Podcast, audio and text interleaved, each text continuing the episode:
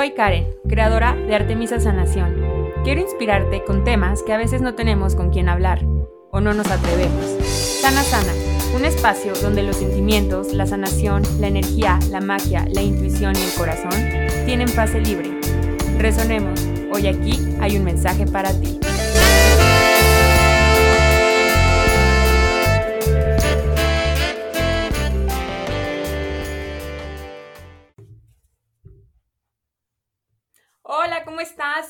Bienvenido, bienvenida a este episodio de Sana Sana por Artemisa Sanación. Este episodio es un episodio súper lindo. La verdad es que ya tenía muchas ganas de, de grabarlo, de tener esta súper invitada. Ya sé que les digo eso en cada episodio, con cada tema y con cada invitada, pero cada una va siendo especialista en su tema y en esa área. Y ya saben, nos encantan todos estos temas de sanación, de despertar espiritual, todas las herramientas, todos los tips, todos los seres de luz y sobre todo toda esa parte que nos conecte con nuestra esencia de amor. Entonces, por eso este capítulo es muy especial porque siento que junta todos estos ingredientes. Y qué mejor que con nuestra super invitada de hoy, que es mi mamá.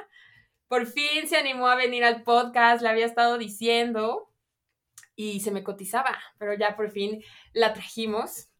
Eh, pues bueno, les presumo, ya les he platicado sobre mi mamá en otros episodios, sobre cómo ella era la que tomaba los estudios, de todo esto de la espiritualidad, metafísica, de cómo ella fue la que comenzó con Teta Healing que yo era su conejillo de indias, toda esta parte eh, mística que ella ha traído a nuestra familia y sobre todo también, no solo, o sea, sí ella, pero también todo, todo su linaje hacia atrás. Como siempre les he platicado, mi abuela es una súper bruja, súper conectada, mi abuelito es un súper sanador. Eh, la, la, mi bisabuela también era literal una sanadora con su templo. Entonces, todo esto viene de atrás y siento que, que mi mamá es ese puente entre romper todas esas creencias eh, un poco más rígidas, por así decirlo, a toda esta parte eh, pues sí, como de despertar espiritual sin, sin, la rigidez, ¿no? Empezar a flexibilizarnos, empezar a ser cada vez más compasivos con nosotros, con lo que creemos y abrir nuestras creencias. Por eso este episodio es muy, muy especial. Entonces, ahí les va, les presento a mi mamá, a Ruth Cortés. Ella ha estudiado, tiene muchos estudios de todos estos temas, ha estudiado metafísica, numerología, teta healing, karma y reencarnación, vidas eh, pasadas, todo este tema y lo que vamos a hablar hoy, el cristianismo místico. Este episodio se llama La sanación con el Maestro Jesús. Y quiero que, bueno, ahorita les platico eso, déjenme que les le doy la bienvenida. Bien, bienvenida, Ma, ¿cómo estás? ¿Qué tal? ¿Qué tal? Muchísimas gracias y muchísimo gusto. De verdad es que me encanta estar aquí, no lo puedo creer, no puedo creer que, que mi voz, mi voz quede en esto y estoy muy contenta, muy orgullosa, muy feliz y bueno, Muchísimas gracias. Ay, gracias a ti, gracias a ti por ser esta gran maestra. Y sé que vamos a tocar un tema que les quiero decir, es un tema que puede despertar controversia, pero yo siento que ya no tanto, siento que ya estamos en un punto de, más apertura y más flexibilidad. Es, vamos a hablar sobre Jesús, pero no desde el punto de vista religioso, no bajo la lupa o la etiqueta de ninguna religión.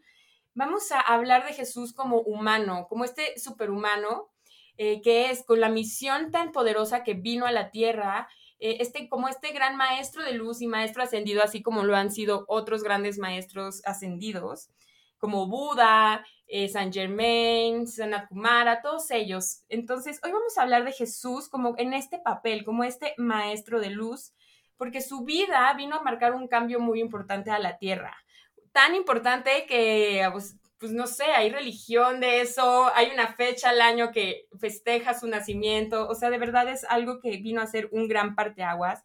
Y mi mamá tiene este estudio eh, en su curso de cristianismo místico y aprendió todo esto sobre Jesús. Y a mí cuando me lo contaba, en, cuando estaba tomando este curso, me, me vibraba tanto y resonaba tanto con mi corazón este Jesús humano, este Jesús amoroso, este Jesús que tenía también sus cuestionamientos como nosotros, eh, pero a la vez con una claridad mental, con una espiritualidad y como, como dice mi mamá y ahorita les voy a explicar más, con esta energía de ser un superhumano. Entonces, Ma. ¿Qué tal? Bueno, pues como sabemos, qué bueno que aclaras ese punto. No nos estamos metiendo absolutamente con ninguna religión.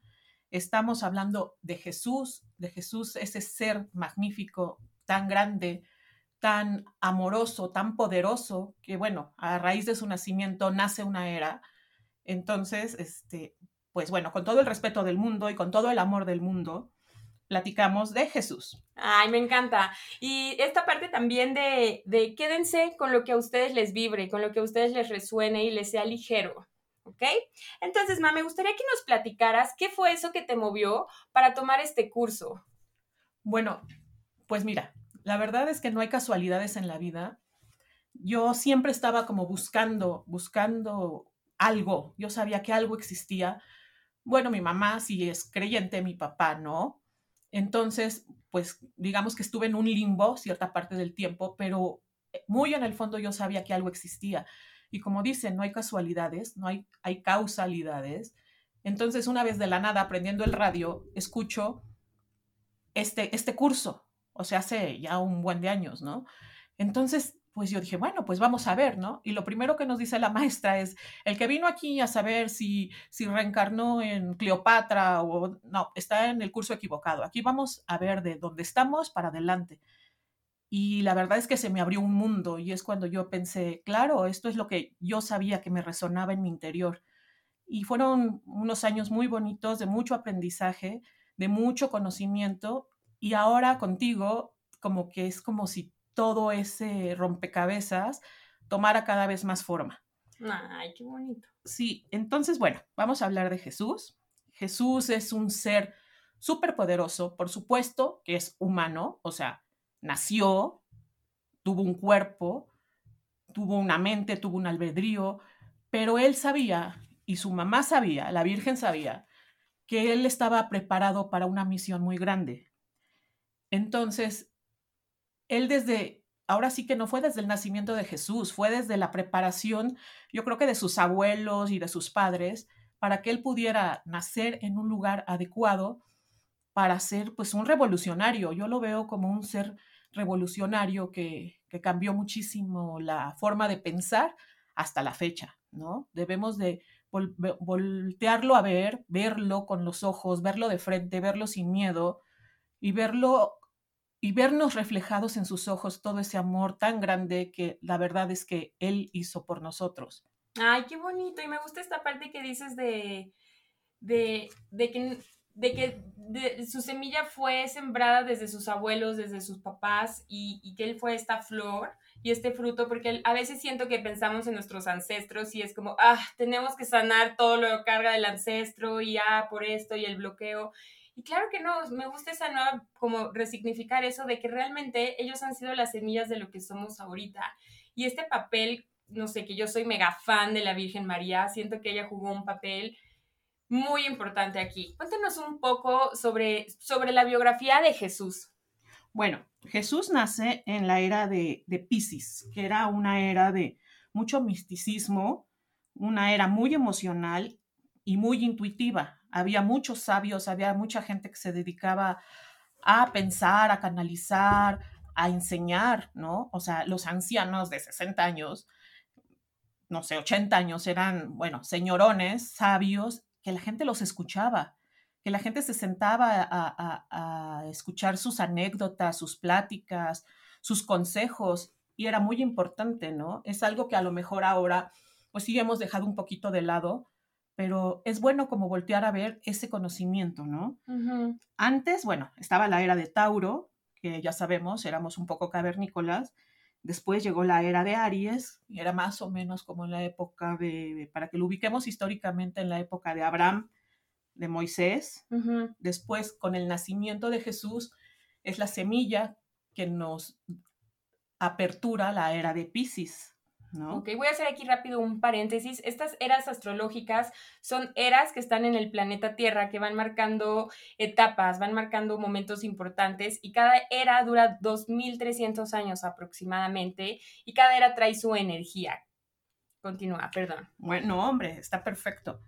Bueno, nace Jesús y después de la cuarentena, que ahora también la cuarentena no nada más es, ah, bueno, vamos a quedarnos en casa 40 días a que el cuerpo se nos recupere. No, es, la cuarentena es porque hay una ruptura de nuestra aura, ¿cómo, se, cómo lo podríamos decir?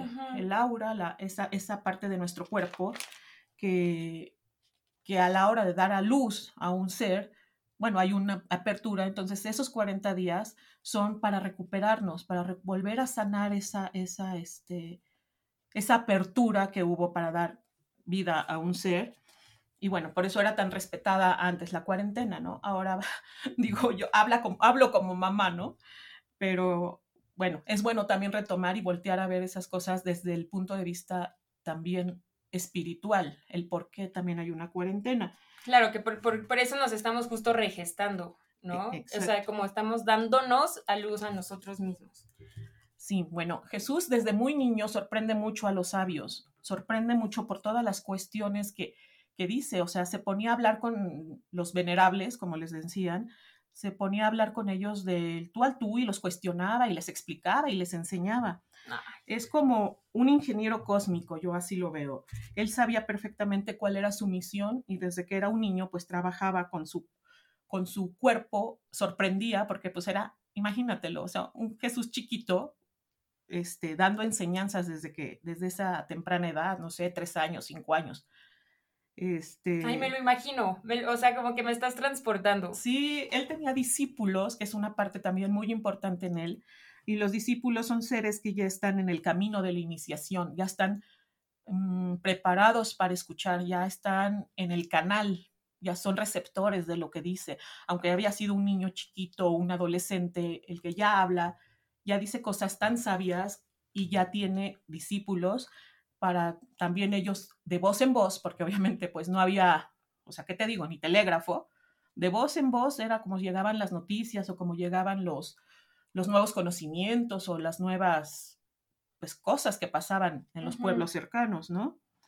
Él viene a enseñarnos lo que es el amor y la ternura. ¿Qué pasó en ese momento de, ser este niño sabio eh, que estaba con los venerables a tener discípulos? ¿Qué pasó en ese inter en su vida?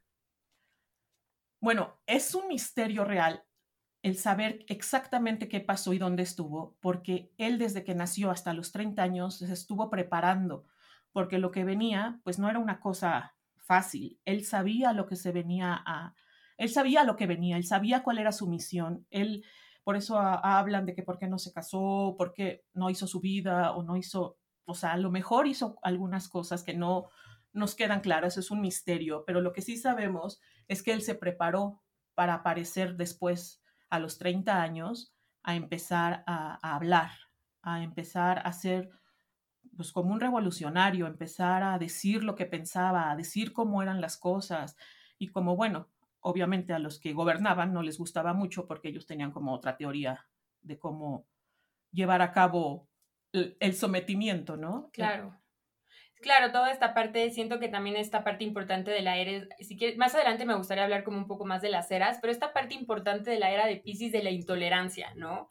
Siento que era una energía que era tantito piensas diferente a mí y ya puede haber guerra o ya puede haber pues persecuciones, como todos estos movimientos también sociales que hubo en esa época y pues vaya que le tocó. Sí, ¿no? Y además él pues él era un revolucionario, pero venía a revolucionarnos de otra forma.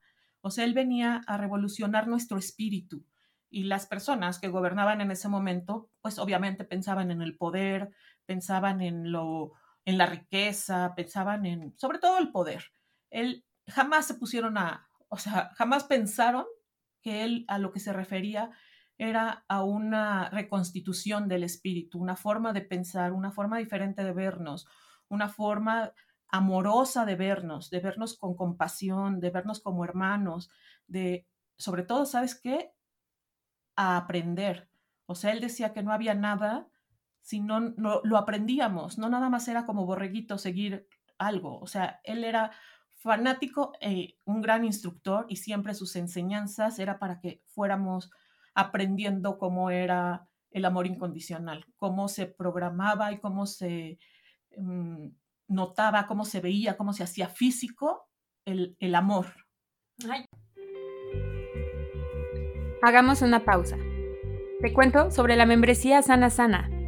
Nace de mi experiencia este año Renací, sentí dolor, tristeza, enojo y aprendí a transformarlo en sanación y creación.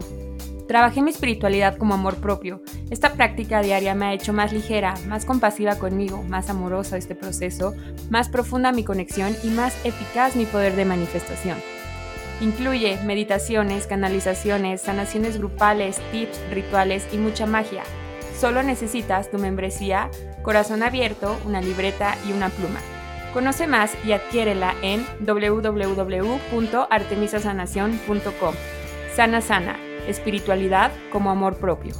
Qué hermoso, qué bonitas palabras. Y como que de verdad siento que me transporto a esa época, pues a su época. De verdad, siento que muchos de los, no sé, muchos de los que vamos a estar escuchando este capítulo, ¿qué tal? Yo me incluyo, coincidimos a lo mejor en esa época con él o cerca de esa energía. Sí, claro, en alguna regresión inclusive yo olía la tierra, yo veía, yo veía las construcciones en las montañas toda de color arena, tierra y como olía literal la tierra y era pues era una sensación de que sabías que era como su época, ¿no? Yo estaba muy, muy contenta en esa, en, ese, en esa experiencia, que bueno, ya tendrás algún momento otro podcast de reencarnación. Sí, obvio, obvio.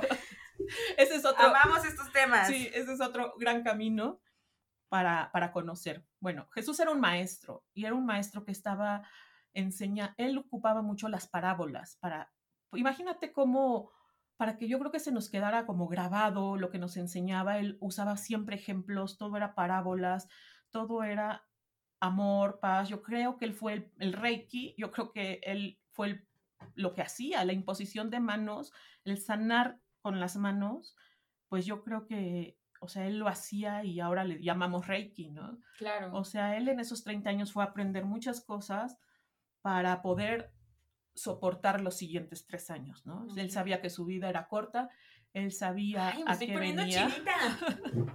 Sí, es impresionante, o sea, sentir ese amor, ese amor incondicional, el, el saber a qué viene y saber que, pues, que es un, es un regalo, el, porque iba a cambiar una era, ¿no? O sea, a raíz de eso, pues es, él se mitificó, que era uno de sus grandes, este, es uno de los grandes misterios también. Jesús era tan fuerte, tan poderoso, y no hablo físicamente, quizá físicamente también, me lo imagino así, ¿no? Me lo imagino súper guapo. sí, seguramente tenía unos ojos tan compasivos que yo creo que de verlo llorabas, o Sí. sea, era amor puro, ¿no? Y este, que bueno, él se preparó esos 30 años, que son un misterio, hay muchos, este, pergaminos que han encontrado en donde dicen que a lo mejor estuvo en, en la India o estuvo en Nepal, bueno, es lo mismo, ¿no? Pero estuvo, digamos, en diferentes templos, ¿no? templos preparándose, ¿no? ¿Sabes qué parte me gustó mucho? Esta que de, de Reiki, de cómo él ya tenía todo lo que ahora nosotros conocemos con estas etiquetas de modalidades, técnicas, y cómo de verdad esto es el ejemplo de, de que todo eso ya lo sabemos, nuestra alma ya lo sabe, porque él lo traía súper despierto y lo traía súper presente. Y yo creo que como él había a lo mejor más personas, a lo mejor en diferente magnitud, eh, pero esa forma de, de sanar, ¿no? De, de conectar con la energía, de y no solo la energía de aquí de la Tierra, sino la energía del amor universal.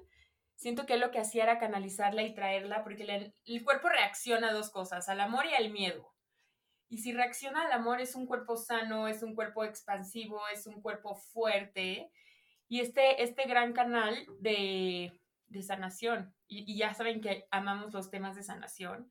Y me gustó mucho que tocaras esa parte de, de las modalidades, porque seguro él hacía lo que ahora llamamos teta healing, Sí, claro. seguro él se lo dominaba. No, bueno, es que él estaba conectado con Dios. O sea, él estaba, era el canal directo, era el hijo de Dios. Era el, pues yo creo que él pensaba y pens- pensaba, sabía lo que decía, a lo que venía, lo que decía Dios, las verdades de la vida. Por eso hacía que los ciegos vieran y que los paralíticos caminaban o caminaran o que los, no sé, había tantas enfermedades, lepra y todo. O sea, y que se sanaran ante sus ojos. O sea, esa era la, esa era, eso fue lo que espantó muchísimo a los, a los poderosos de la época. o sea, pensaban como ellos hubieran pensado, ¿no? De que, bueno, si él sabe hacer todo eso, ahora imagínate si quisiera ser pues, el gobernador, ¿no? No, va el rey del mundo. Sí, claro. Oye, ¿cómo crees que era su relación con sus papás, con José y María? Mira, yo creo que María también fue, ella fue un canal que desde que era niña estuvo preparada para, para ser madre de Jesús. Ella, este, yo creo que era tan amorosa, tan... Mm, era un amor incondicional. Me refiero a que ella soltó a su hijo al mundo. O sea, imagínate eso. O sea, siempre decimos, y más las mamás mexicanas, ¿no? Este, no, yo por mi hijo esto, yo lo otro, o, o evitamos que tengan muchos dolores, o queremos, este, forrarlos ahora sí que con qué será, con papel de ese de bolitas, ¿no? Para que no les pase nada en el mundo. Pero ella, o sea, imagínate, ella soltó a su hijo, a lo que también sabía que venía. O sea, es, es también un, un gran, imagínate, para que sea mamá de Jesús, ¿qué tenía que ser? Una vasija, una, una cosa preciosa, depósito del amor del universo. El divino femenino andando. A todo lo que da. Ay, deberíamos hacer un día un podcast de la Virgen María. Sí, me encanta, claro. Una vez un maestro me platicó que la parte de que, de que se embarazó de ella, de Jesús siendo virgen, era porque era la representación de que al momento de que crea a Jesús, lo que hace ella es que se eleva tanto que sale de su cuerpo físico y entonces a la hora de hacer esto queda, por así decirlo, virgen porque ninguna creencia, ninguna carga de genética, ninguna, ninguna información de, de, ella y de su familia o de que venía atrás estuvo en Jesús. Es como si Jesús hubiera nacido pulcro y limpio, por así decirlo. claro, sin cargas. Exacto, que ella se elevó tanto, elevó tanto su conciencia y su energía, que por eso es esta parte de que fue, de que se, es que no sé cómo dicen, pero virgen, ¿no? Sí, ella desde los nueve años, ella se crió, eh, o sea, desde los tres años hasta que la entregaron a que se casara con José, estuvo en un templo,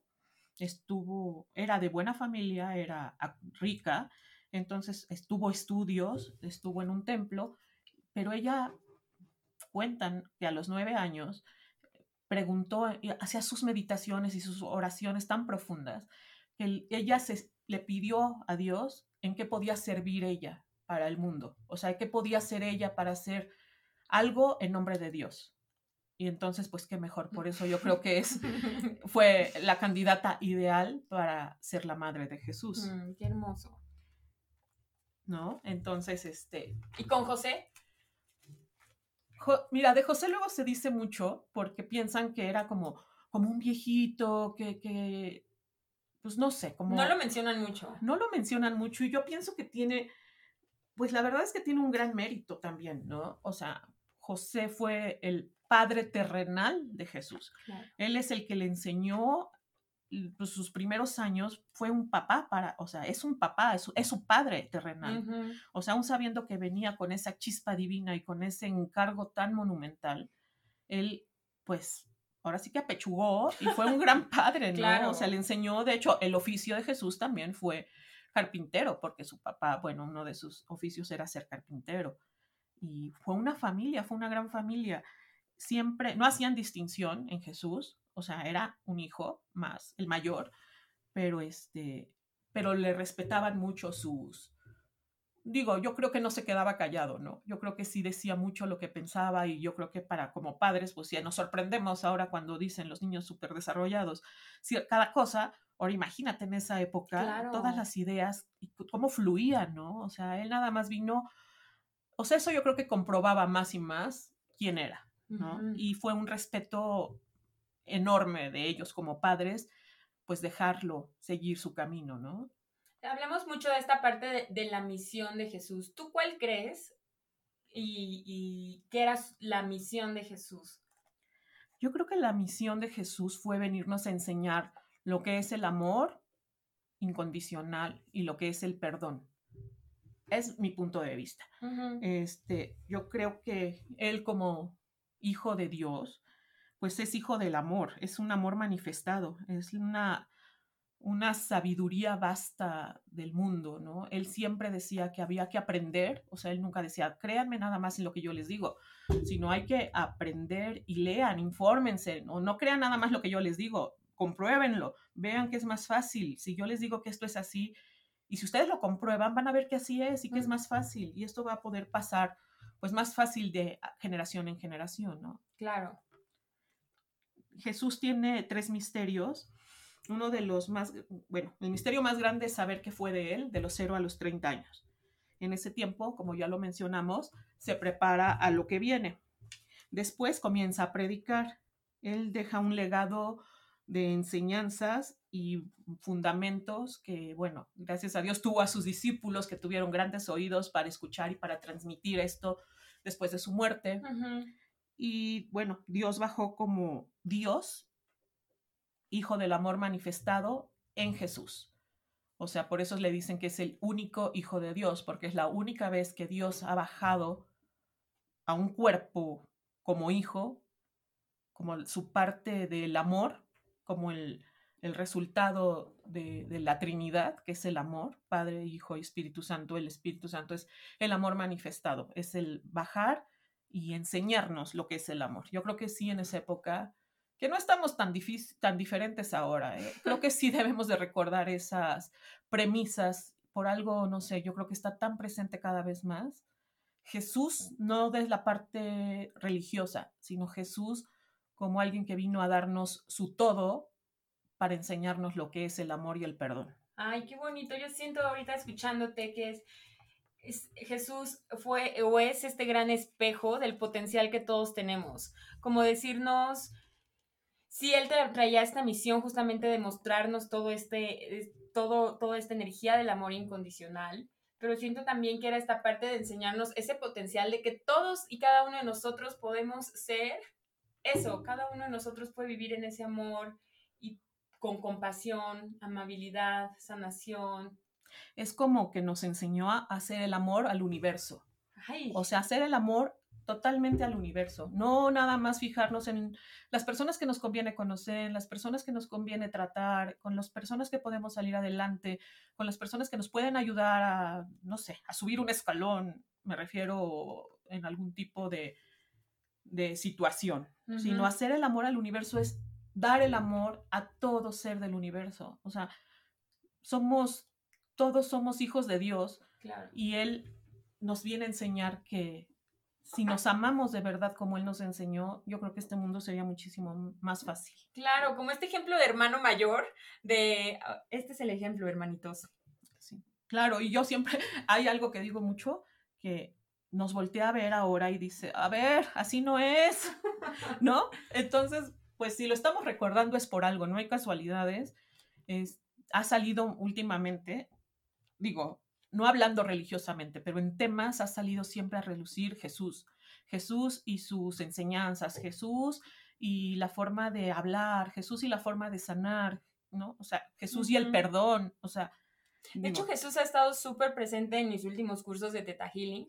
Preguntamos quién es el guía de, el guía espiritual del grupo. Y de verdad, todas o la mayoría vemos y sentimos la energía de Jesús, de que de verdad está aquí súper, súper presente. Me gustaría que nos platicaras, Ma, de, de esta parte, de cómo estamos rompiendo estas creencias de que su existencia fue un sacrificio y que ahora todos debemos vivir bajo ese castigo o esa consecuencia de que por nuestra culpa fue y que por ese, por ese sacrificio que hace, hizo por nosotros estamos desde el castigo, desde un lugar con culpa, desde un lugar de, no, merecimiento. Yo creo que el sacrificio está mm, bastante, ¿cómo se dice?, desvirtuado, ¿no? El sacrificio es elegir por voluntad propia, dejar de ser el fruto gozoso que solo me beneficia para ofrecerlo a los demás y que haya mayores beneficiarios. Ok, nosotros lo vemos justo al revés, el sacrificio es desde la escasez. Mayores beneficiados, o sea, el sacro oficio, hacer una labor sagrada, o sea, que no nos sea pesado, que no nos sea este, por ejemplo, si encuentro un trabajo perfecto, me corto el cabello. O sea, no, porque tiene que ser algo que te duele. O sea, tienes que hacer un sacro oficio, ofrecer lo mejor de ti y para los demás, para el mayor crecimiento tuyo y de los demás. Es lo que nos vino a enseñar Jesús. O sea, lo de él fue un sacro oficio. Él nos vino a enseñar que lo sagrado que es la vida, lo sagrado que es perdonar, lo sagrado que es este, voltear a ver a nuestro prójimo con, con amor, con compasión, no, no estar siempre cuestionando o estar siempre diciendo, ¿por qué no piensa como yo? Debemos de saber que hay diferentes niveles evolutivos de alma y entonces como tal, como hermanos mayores, ver, ver a esa persona y no juzgarlo, ¿no? Verlo como con compasión y con amor, sin juzgar. Wow. Totalmente esa parte de, si me pasa esto, o si saco el premio, te prometo que dejo de comer lo que más te gusta comer.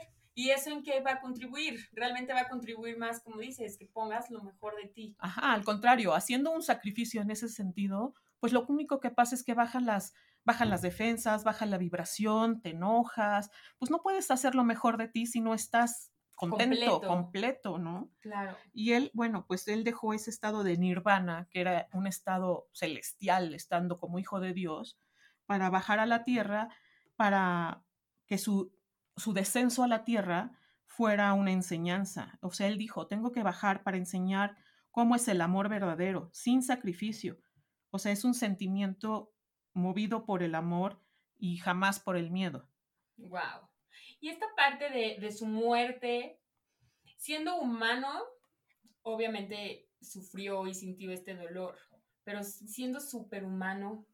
Siendo superhumano, él sabía, él sabía, o sea, su cuerpo físico, por supuesto que sí padeció, pero él sabía que, pues, que era la forma en que algún día o sea, no en ese momento, o sea, en ese momento pues la gente decía qué barbaridad, o sea, ve lo que le pasó por andar pensando así, pero esto fue una semilla, fue una semilla que a través de cuántos años de toda su era todavía se está cosechando, o sea, todavía fue tan sonado su, su, su, su muerte, fue tan sonada su, sus enseñanzas, que hasta la fecha, o sea, toda, todos son enseñanzas de él, cambió una era, cambió o sea, cambió el calendario, ¿no?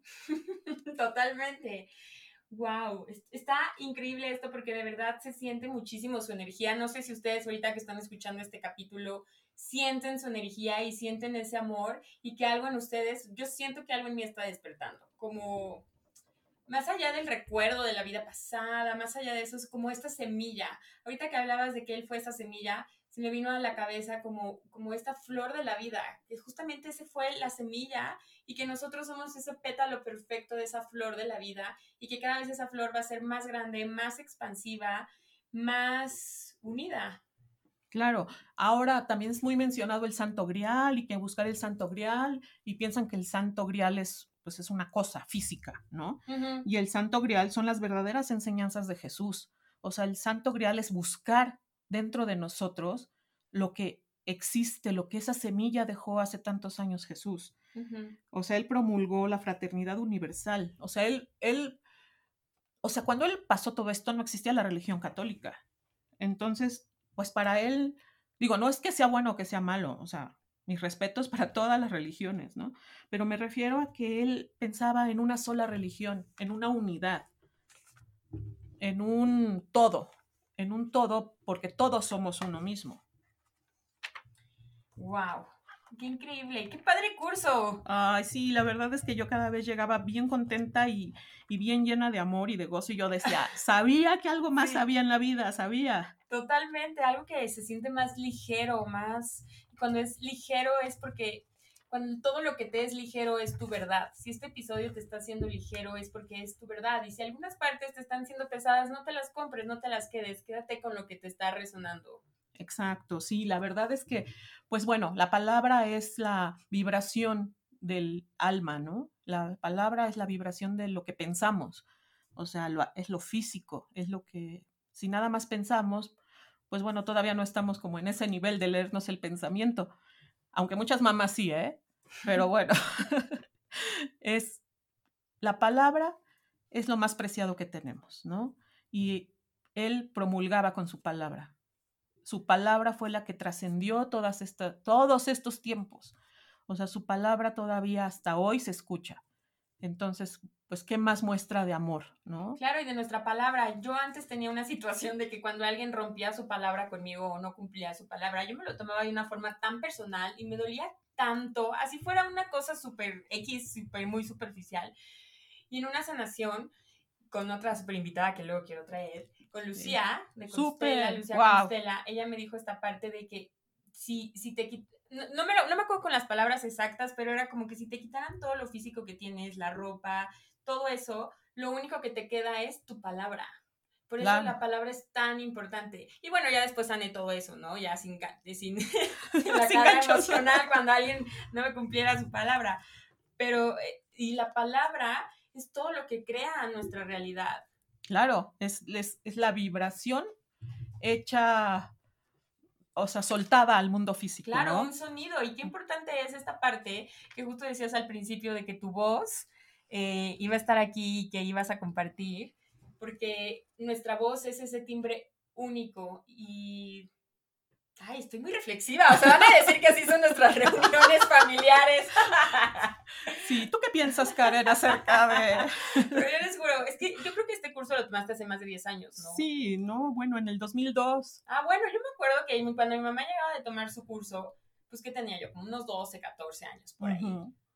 A mí, de verdad, a mí era como que me contara todo lo que aprendía y luego cuando me llevaba así como la alumnita a la que iba como compañerita a, su curso, era algo increíble. Y luego cuando me prestaba sus libretas con todos sus apuntes, y luego como que en ese momento los lees y hace poquito los volví a leer y los ves como ya desde otra perspectiva. Y yo decía, esto en esa época es, era algo muy... Sí, de hecho yo me sorprendí ahora que estaba este, también hojeando mis libretas, en donde hablaba de las ondas teta, ondas, este, de, ¿son qué? La teta, Alfa, ajá. Entonces me sorprendí muchísimo que dije, bueno, es que Teta Healing desde cuándo me estaba buscando, ¿no? Entonces son, no hay casualidades. Todos somos uno y todo va a llegar en su tiempo justo. ¿Qué reflexión, con qué reflexión así sientes que te quedaste con este curso? Si lo podrías resumir en una frase. Mira, yo te podría decir, bueno, que la reflexión más grande es que saber exactamente, bueno, podemos hacer unas preguntas, por ejemplo. ¿Qué tan claras y limpias consideras que son tus intenciones? Cuando, o sea, cuando activas tus relaciones con los demás, ¿qué tan claras son tus intenciones? O sea, porque muchas veces nada más nos dejamos llevar por, por el momento, por decir, sin razonar realmente, o sea, sin ver hacia adentro, o sea, ahora sí que como dicen, la salida es para adentro, ¿no? O sea, hay que saber y reconocer nuestras intenciones, ser conscientes de nuestras intenciones, no nada más estar en modo automático, sino realmente cada palabra, cada intención, cada acción, hacerla consciente. Limpieza, limpieza de palabra, limpieza de acción, ¿no? Y no normalmente, ajá, pulcritud, y no como hacer cosas buenas o malas, sino simplemente hacer tu verdad, lo que resuene contigo. Exacto. Y aquí, por ejemplo, podemos llamarle Dios, podemos llamarle, no sé, luz, sol, energía, este, naturaleza. Pero es que hay que, todo eso como lo llamemos, no importa, hay que saber si, cómo lo sentimos adentro de nosotros.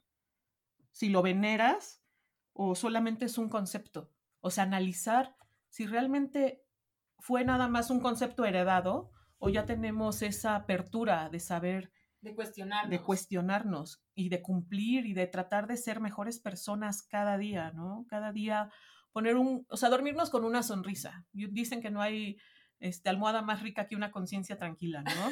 Entonces yo pienso que siempre hacer todo lo que hagamos, o sea, lo, hagámoslo con amor, despertarnos con amor, con gratitud por estar vivos, bañarnos con amor, sentir nuestro cuerpo, sentir nuestros dedos. Típico que siempre que te fracturas el brazo, te lastimas el dedo, te pegas en el dedo chiquito, es cuando sientes que lo tienes. Hay que ser conscientes, ¿no? En todo momento de nuestro cuerpo, dar las gracias. O que si nos machucamos y no podemos mover el dedo, justo en ese momento extrañas el dedo, ¿no? Porque no lo puedes mover y te das cuenta de lo importante que es. Totalmente. Eh, con amor comer y con amor cocinar, con amor, este, no sé, con amor al prójimo siempre, viendo con, con compasión y con amor al prójimo. Pienso que eso es con lo que me quedo. Ay, qué bonito. ¿Sabes a mí qué palabra me encanta? Eh, la palabra amabilidad, sé amable. Esta parte de no sé nunca cómo explicarlo bien en palabras, pero de ser amable, de, de que la gente te ame. Ajá. De ser amable, o sea, que tú seas amable. Porque cuando tú eres amable con la gente, con el mundo, estás tratando a todos con amor, eh, estás vibrando en amor, estás haciendo todas tus intenciones con amor, estás siendo amable. La amabilidad viene de esa parte de que tú te haces amable o sea, atraes amor a ti, ah, ¿sabes? claro, porque es amable, tú piensas que es amable con los demás, pero también eres amable. por favor y gracias, ¿no? Pero amable de ser amable. Amable y que seas amable también contigo mismo, porque luego muchas veces con nosotros mismos es cuando somos más los peores jueces, ¿no? O sea, siempre pongo el ejemplo y algo que manejé mucho, a lo mejor de mamá, era que si alguno de ustedes tiraba algo y me enojaba, ¿no? O tiraba, este, no sé, el refresco. Qué barbaridad, esto limpia, no sé hasta que alguna vez alguien me hizo razonar, a ver, si llega un invitado y tira el refresco, ¿qué dices? No, hombre, no te preocupes, ahorita limpiamos. No, hombre, el mantel es viejísimo, ¿no? Ya lo iba a mandar a lavar. Y cuando es alguien de, o sea, de alguien cercano, o sea, yo pongo el ejemplo de que si eran ustedes, no, qué barbaridad, ¿no? No, esto creo que lo, creo que lo, lo manejé, ya lo creo que lo Me logré. Encanta. Los trapitos, los trapitos familiares. creo que sí logré sanar ese, ese asunto de no se preocupen, ahora, algo pase y a ver, pero ¿estás bien? Porque ahora imagínate con uno mismo. O sea, muchas veces le permitimos cosas a los demás que hagan con nosotros y nosotros no nos lo permitimos con nosotros. O sea, hay que ser amables con nosotros, hay que vernos con amor en un espejo a nosotros mismos, perdernos en nuestros ojos, perdernos en esa mirada de amor y compasión. Mm, qué bonito. ¿Qué papel de Jesús, qué papel Jesús juega ahora en nuestra vida actual? ¿Cómo crees que esté ahorita su energía? Pues un poco eso, ¿no? No sé, yo creo que se está haciendo presente porque nos estamos olvidando un poquito de cómo eran las instrucciones desde el principio, ¿no? Es así como, pues como te repito, así no era, o sea, por Dios, a ver, vamos a volver a empezar es como retomar esas enseñanzas con más conciencia, no como cuando vamos chiquitos al, no sé, a la doctrina. Es ahora ya somos adultos, ya somos responsables de nuestras acciones, ya sabemos cómo somos, o sea, no nos hacemos tontos, nosotros sabemos por dentro cómo somos, cómo pensamos, qué decimos, qué, qué tratamos de, de manipular, qué tratamos de decir, o muchas veces qué tratamos de decir y no lo sabemos decir. Entonces, con esa pulcritud hay que ver la vida de Jesús, la obra de Jesús, las enseñanzas de Jesús. Y yo creo que si lo recordamos de a poquito diario, algún día vamos a poder manifestarnos como Él, ¿no? Manifestarnos en alguna obra, en algún bien para el prójimo. Y no necesita nadie enterarse ni nadie saberlo. Con que lo sepamos nosotros y como repito, dormir con una sonrisa es más que suficiente. Y te prometo que yo creo que al otro día amanecemos más bonitos, más bonitas, ¿no? Claro, y aparte esas pequeñas, esas, se me viene como, ahorita lo que dices de Jesús, de cómo ser esa energía, como en esos pequeños, cuando vas en el coche, vas caminando y que ves que a alguien se le cae algo y que alguien hace todo por recoger, como esos pequeños detalles de cómo ves que a la gente realmente, la gente, a la gente nos encanta ayudar, estar al servicio, contribuir, eh, nos encanta hacer eso. En los cursos, cuando yo pregunto por qué están aquí, por qué, qué fue lo que los llamó, es porque todo el mundo quiere hacer un cambio, quiere ayudar a la familia, quiere ver cómo puede ayudar a la gente. Es una semilla que está en nosotros. Solamente es, como dices, regarlo, tener esa, ese hábito de regarlo. ¿Y cómo lo vas a regar? Vibrándolo en amor, viéndote con amor, siendo amor. Claro, y siendo compasivos con nosotros mismos, primero que nadie. Ya de ahí que el mundo se agarre, porque entonces vamos a ser unos super discípulos de Jesús. Ay, qué bonito, mamá. Qué bonita plática y qué bonito podcast. Gracias por aceptar venir aquí hoy. ¿Te gustaría cerrar con algo más? Gracias por la paciencia. No, bueno, pues darte las gracias. La verdad es que estoy muy feliz.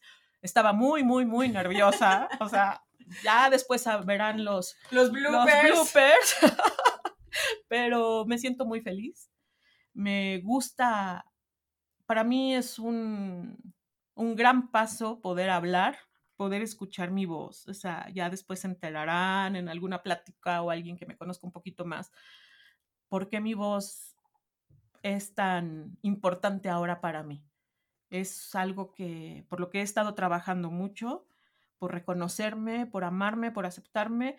Y bueno, pues esto es un, un gran logro para mí y bueno, te lo agradezco muchísimo. Mm, gracias, gracias por ser parte de siempre y por ser tú esa, tú mi semillita de todos estos temas, de todo este tema de sanación, de todo este tema de amor. Mi mamá es esta gran puerta, es esta gran maestra de luz, que, que yo estoy segura que yo por eso escogí venir a esta familia porque pues si no, no hubiera encajado con alguien.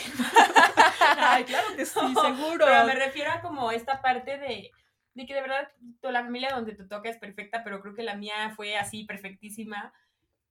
Es, mi mamá me enseñó toda esta parte que yo siempre les comparto de ver a las nubes, de ver la naturaleza, de ver las formas, de cuestionar, de creer en el amor, en la magia, en toda esta, en toda la magia de la vida. Entonces te doy las gracias, Ma, gracias por estar en este yo te doy las gracias a ti por haberme escogido. con este tema tan bonito. Eh, sé que, sé que es algo que te costó trabajo estar aquí hoy tú y yo aquí sentadas grabando este episodio. Pero te doy las gracias y estoy segura que todos los que nos escuchan también te dan las gracias. Muchas gracias. Voy a compartirles aquí arriba en el, en el caption eh, el Instagram de mi mamá.